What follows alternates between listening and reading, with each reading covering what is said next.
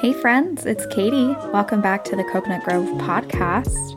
This week, I'm flying solo and we'll be talking about contradictions in the health and fitness world when it comes to nutrition. Thanks for listening. I can't wait to dive in.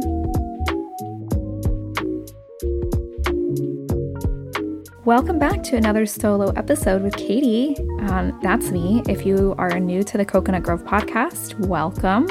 Um, I hope you are excited about this week's episode. Maybe the title piqued your interest, or maybe you just love listening to the podcast. Regardless of the reasons, I'm, yeah, can't say it enough. Thank you for listening. It really does mean a lot to us. So, again, I'm Katie. I am one half of the podcast. Usually, my co host Ashleigh is here, but we've decided to start incorporating solo episodes just to give each other a break a little bit uh, throughout the month, but also so that we can share our interests with each other. So, this was a topic I brought up to Ashleigh that I was interested in covering, and she was like, Go for it. Let's hear what you have. So, I'm really excited about this topic. It's um, something that I've noticed just observing in my life and observing as a person, and also like just as I was looking for topic ideas. Um, since we've covered nutrition before and anti diets before, I thought can we look at this from another way?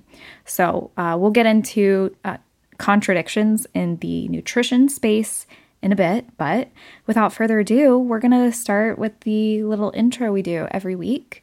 Um, so, again, if you're new here, uh, we usually start off the top of the show just covering a couple of things, reviewing my week, how it went, and what I'm looking forward to, things of that nature. So, the first thing that we do is stories and fun updates. Um, I don't really have any, I usually don't most weeks. So uh, this week is no exception. I have not done really anything that exciting or different that's worth telling about. So nothing for that subject. The next one is sunshine medicine. Um, and that's the thing that like brightens my week or just like made something feel a little bit nicer. So, my sunshine medicine this week is Whole Foods. Um, and it has been a sunshine medicine in the past, I think.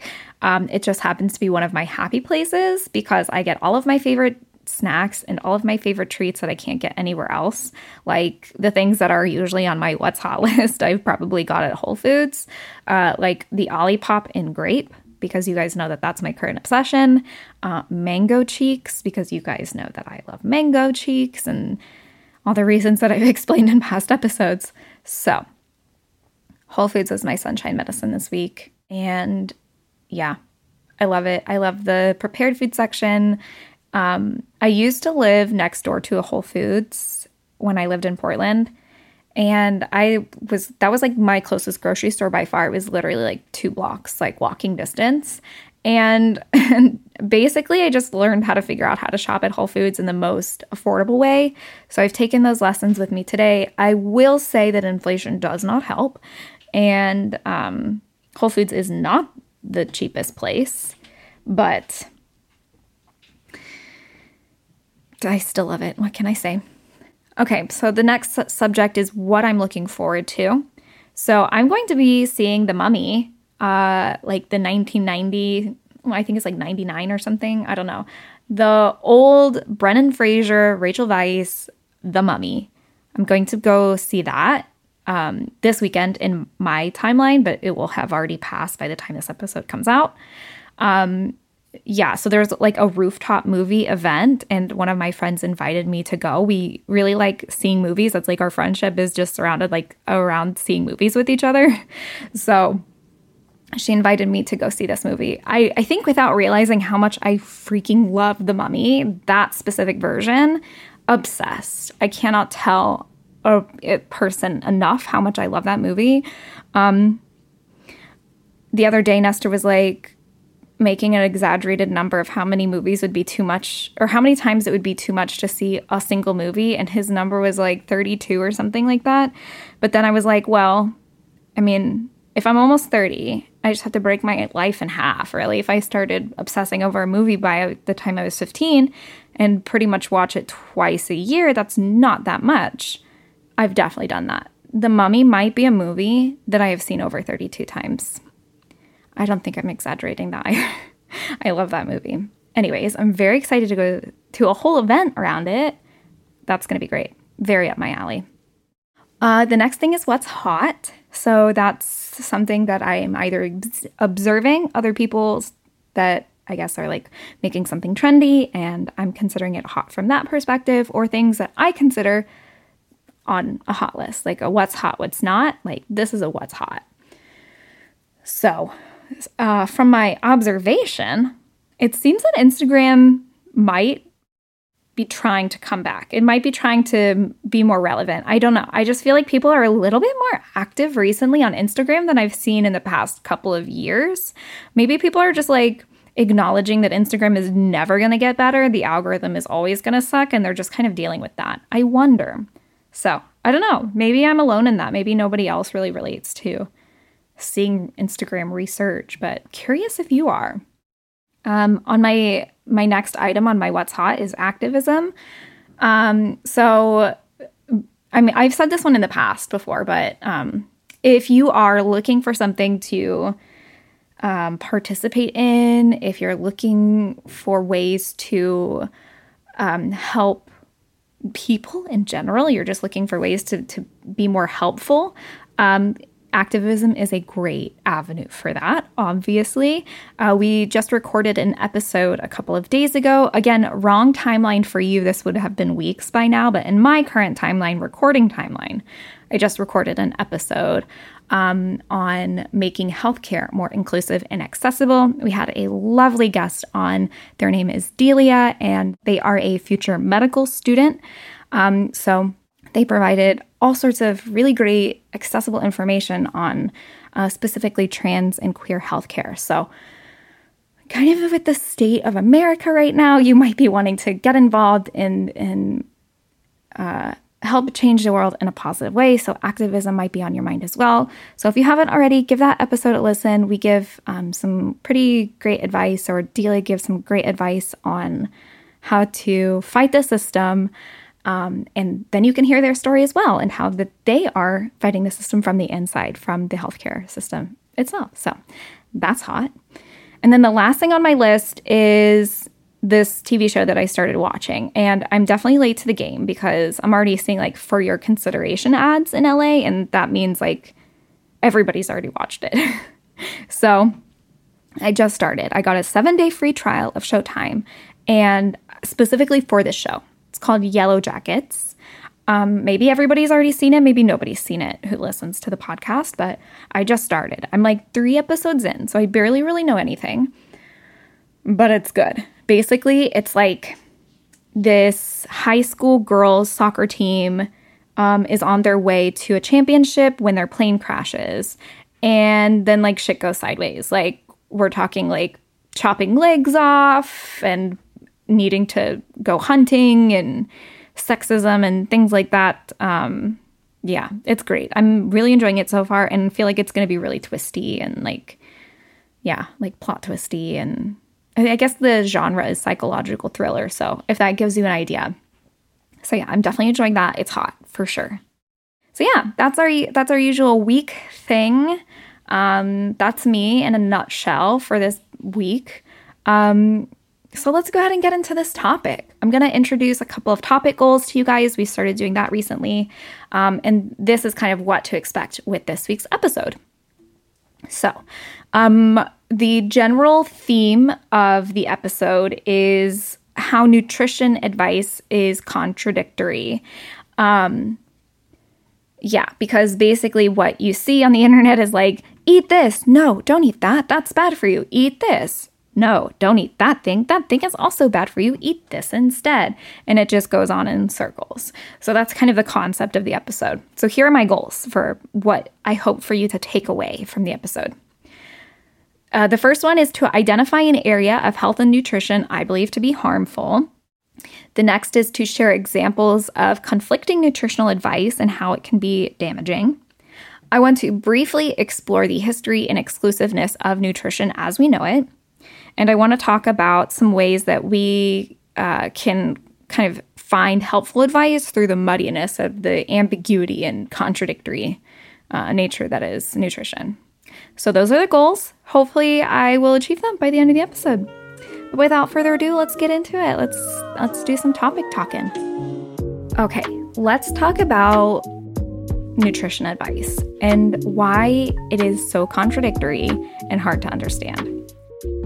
So, what do I mean by contradictory and hard to understand? Well, let me give you some examples. Um, some examples are like when you hear, like, don't eat egg yolks. And the reason why they're saying don't eat egg yolks is because of the high cholesterol. But the contradiction is that we also know that egg yolks contain other vitamins, minerals, and antioxidants. And then we also know that there is no association with eggs and heart disease. So, contradictory information. Uh, the same thing is with carbs, which is probably one that you're most cognizant of because it's probably everywhere, more, more front of mind than others. Um, so the information is carbs are bad. Um, and the contradictory information would be that, you know, and this carbs are bad usually is linked to studies like here's why carbs are bad and here's the low carbon keto diet information for you to read on because you know sugars and your body doesn't process it correctly et cetera et cetera but then on the reverse you also have studies that show that there is no link between carbs and heart disease or cancer um, and then there's also the very fun, very hard to understand, like calories situation. So, should you or should you not take calories at face value?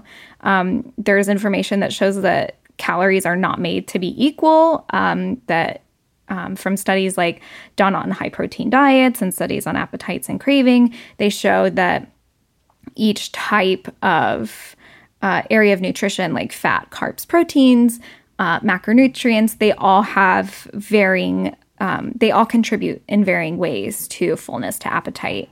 Um, and therefore, coming to the conclusion that not all calories are made equal. But then you also go to the grocery store and you see those 100 calorie packs that are selling the image of all calories should be made equal. So that's kind of the the contradictory nature that I'm looking to explore. I don't I don't want anybody to take this information as nutrition advice, as um, I'm, I mean, really, that's pretty much it. Like, don't don't take this as advice to like use a as a way to create new um, new boundaries around nutrition, to create new lifestyles around eating. That's not what this episode is here for. It's just here to kind of like enlighten on on the subject and just make you a little bit more critical when it comes to looking at nutrition advice. So let's take a step back. Let's look at the history of nutrition a little bit. So, uh, upon doing this research, I came across a 2014 opinion piece um, that was talking about why there's so much uh, conflict and contradiction in nutrition. Um, and why there are growing obesity rates and growing um, rates in heart disease while we learned information. So that's kind of what they were exploring in this opinion piece, which I found really information. Um, so they talk about how in the 1960s, uh, nutrition and science were dominated by two conflicting on- observations. One is that we know how to eat healthy and maintain a healthy weight, and the other is that there are there were rapid increases of obesity and diabetes, suggesting something was off. Right. So that's where they explore in this opinion piece. They raise a question in the article. They say, if we understand these disorders so well, why have we failed so miserably to prevent them? So, basically, looking at the history of like since the 1960s, we've been looking at these issues of diabetes, of obesity, of uh, heart disease. How come they're continuing to get worse, even though we know more information about it. And so essentially, this piece came to the conclusion that um, it, these are all done on observational studies. All the studies of heart disease and of these things are observational studies. And furthermore, the information in these studies was pretty ambiguous. So it didn't really support one thing or another. Um, so that's kind of where this uh, this person goes in in their opinion piece is basically pointing out like okay we have all of this information we're continuing to learn but the studies that are being done are not critical enough they're they're observational and there's no way in on what is actually causing these rises and these increases in obesity and diabetes So they vote at the very end. They're like, I think it's sugar and refined grains, but we all have our biases. Um, so I, I, just think that's really an interesting, um, kind of looking back at 2014, almost a decade ago. Now, when we look a little bit more recent in history, we're looking at the 1990s with the 2000 calorie diet. So I want to read a little bit on the history of where we came up with this number and why we came up with this number. So I'm going to pick apart a couple of sentences from this article that I feel like really explain it well. Um, so they say that the FDA needed a benchmark for the average calorie consumption, even though calorie requirements were varying based on body size and individual characteristics. The FDA proposed a single number, a single daily calorie intake of 2,350 calories per day based on a USDA survey.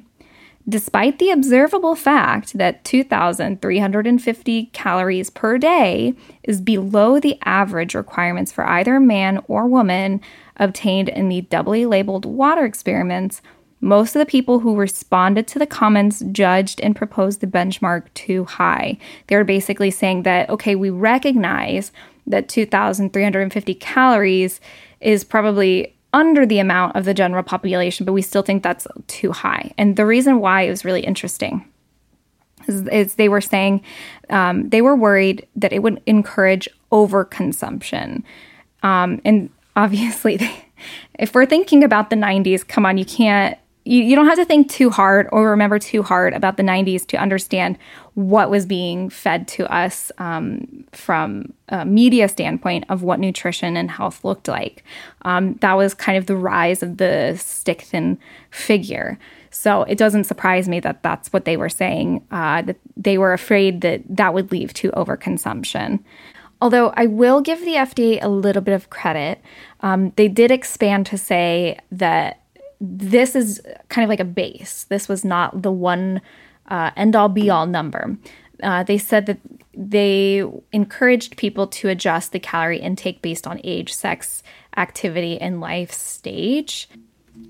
So just giving credit where credit is due.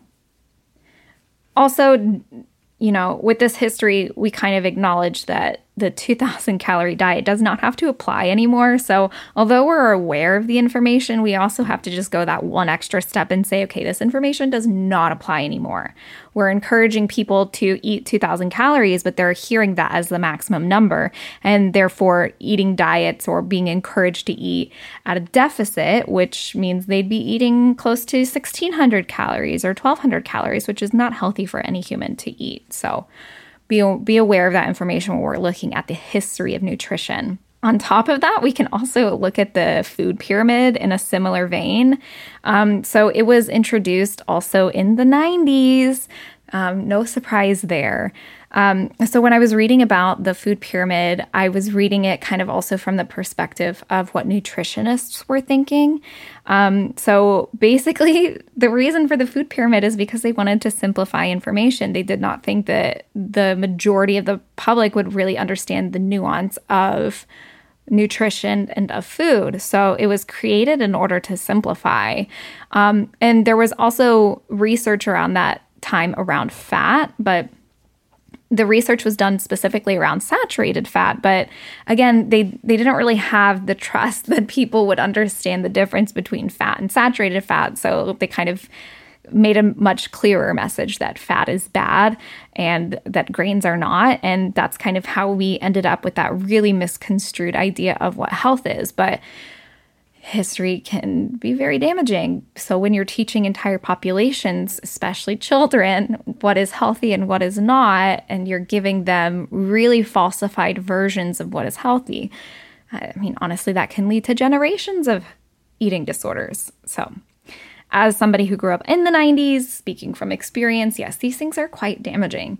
Um, so I think it's important to look back at the history of nutrition, especially as, as nutrition as you know it and what you've been taught, and think a little bit more critically. Um, but before we move on, on to some of the other aspects of this topic, I want to just touch on a couple of really interesting areas of research that are happening now. So, looking at this in, in the vein of where nutrition has been in the past, I wanted to look at where it's going. Um, so, without really diving too deep, I wanted to give you some really interesting subjects that are being researched on right now. And in the show notes, I will link a resource where I found where these studies are happening and where you can read more, see what else is happening in the world of food, and get curious because it's pretty interesting. So, there are a lot of studies being done right now on microbiome, on gut bacteria, on laboratory made food.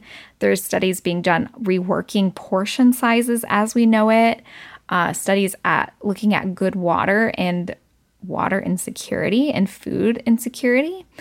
Uh, and then looking at food and the ways that it affects mental health and developmental disorders. Another area of the subject that I thought would be really interesting to look at is obviously the, the way that food plays in culture and how nutrition advice specifically plays a part in culture. So I have a couple articles that I'll link down below, but these articles were specifically speaking with um, a, a, diverse set of dietitians um, and I think nutritionists as well.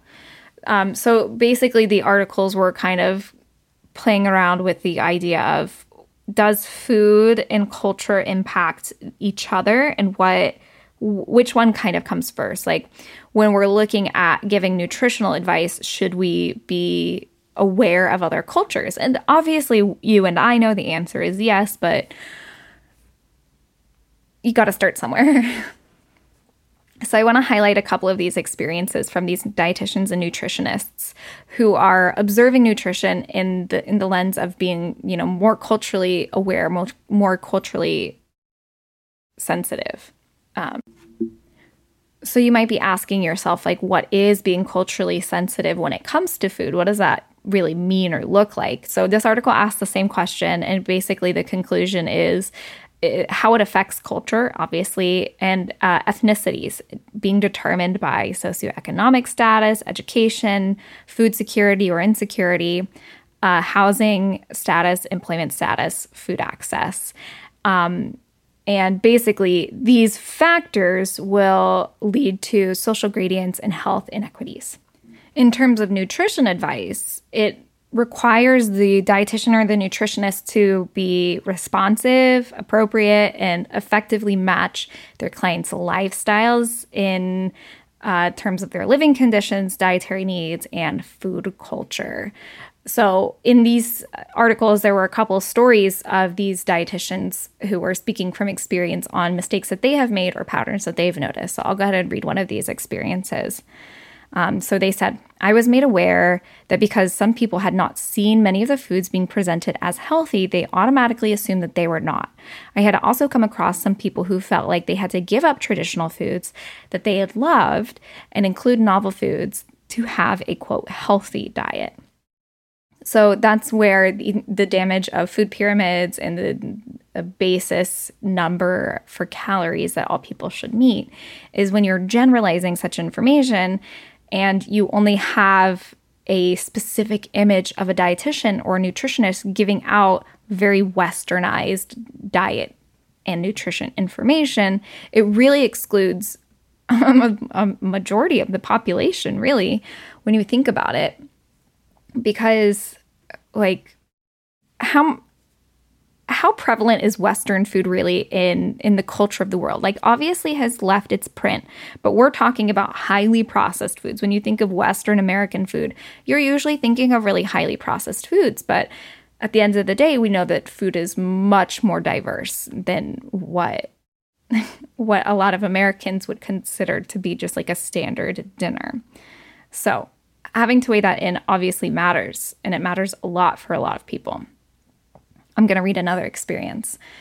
They say culture can significantly affect some people's food preferences, food intake, and lifestyle choices. With that being said, food is being seen as more than just nutrition or as a necessity for a balanced diet.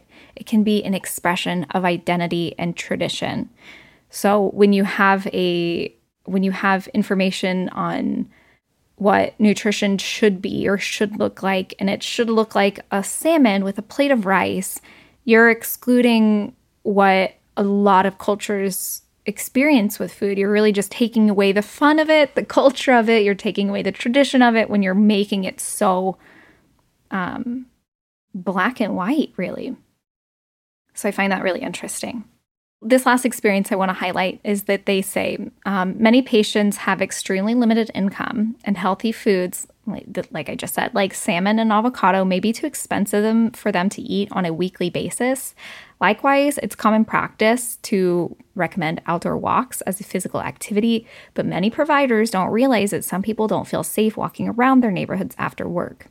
So, although that's not specific to nutrition, I think that's specific to health. It belongs in the conversation. I wanted to highlight that as well. So, when we talk about being culturally sensitive, we're talking about all of these factors. It's not just about where somebody's food comes from, it, it has to do with the way that they perceive the food, the, the foods that they've had introduced in their life, the things that they have access to.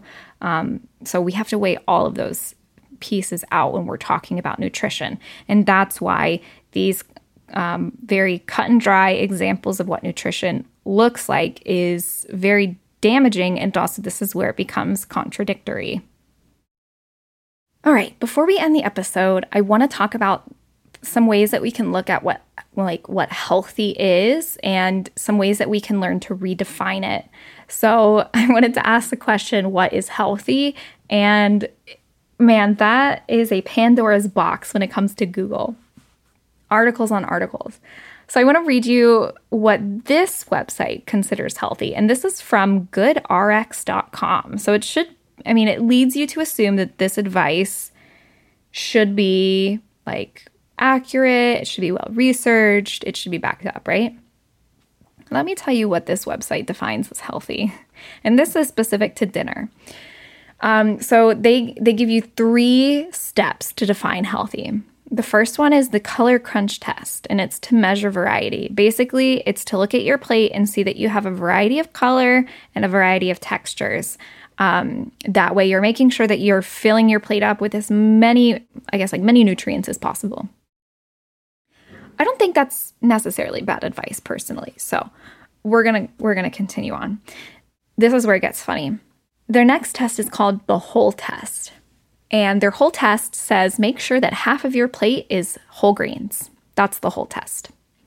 But the next test is the fraction test. And they say that your half of your plate should be fruits and veggies. And then beneath that, they say, and then save the other quarters for grains and protein. So this is this is like in real life, in real time, reading you a contradiction on this website.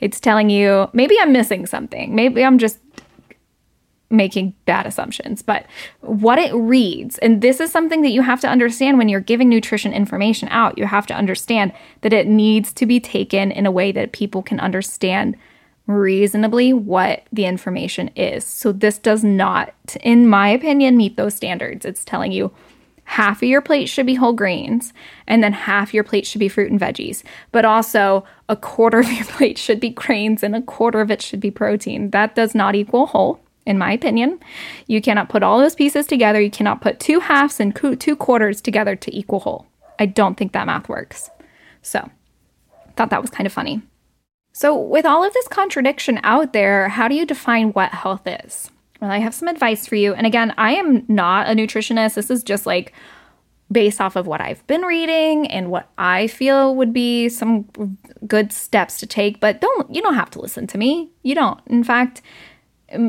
take this information to somebody who is professional and ask them what to do with my information. This is just for your knowledge. So, the ways that I feel like we could redefine health. First is understand that nutrition must weigh in who you are and what your life is like. How old are you? What is your family history? Uh, what is your activity level? What do you hope to achieve in your health? What are you reasonably capable of? What foods do you like and dislike when it comes to, sorry, what foods do you like and dislike despite its supposed nutritional value?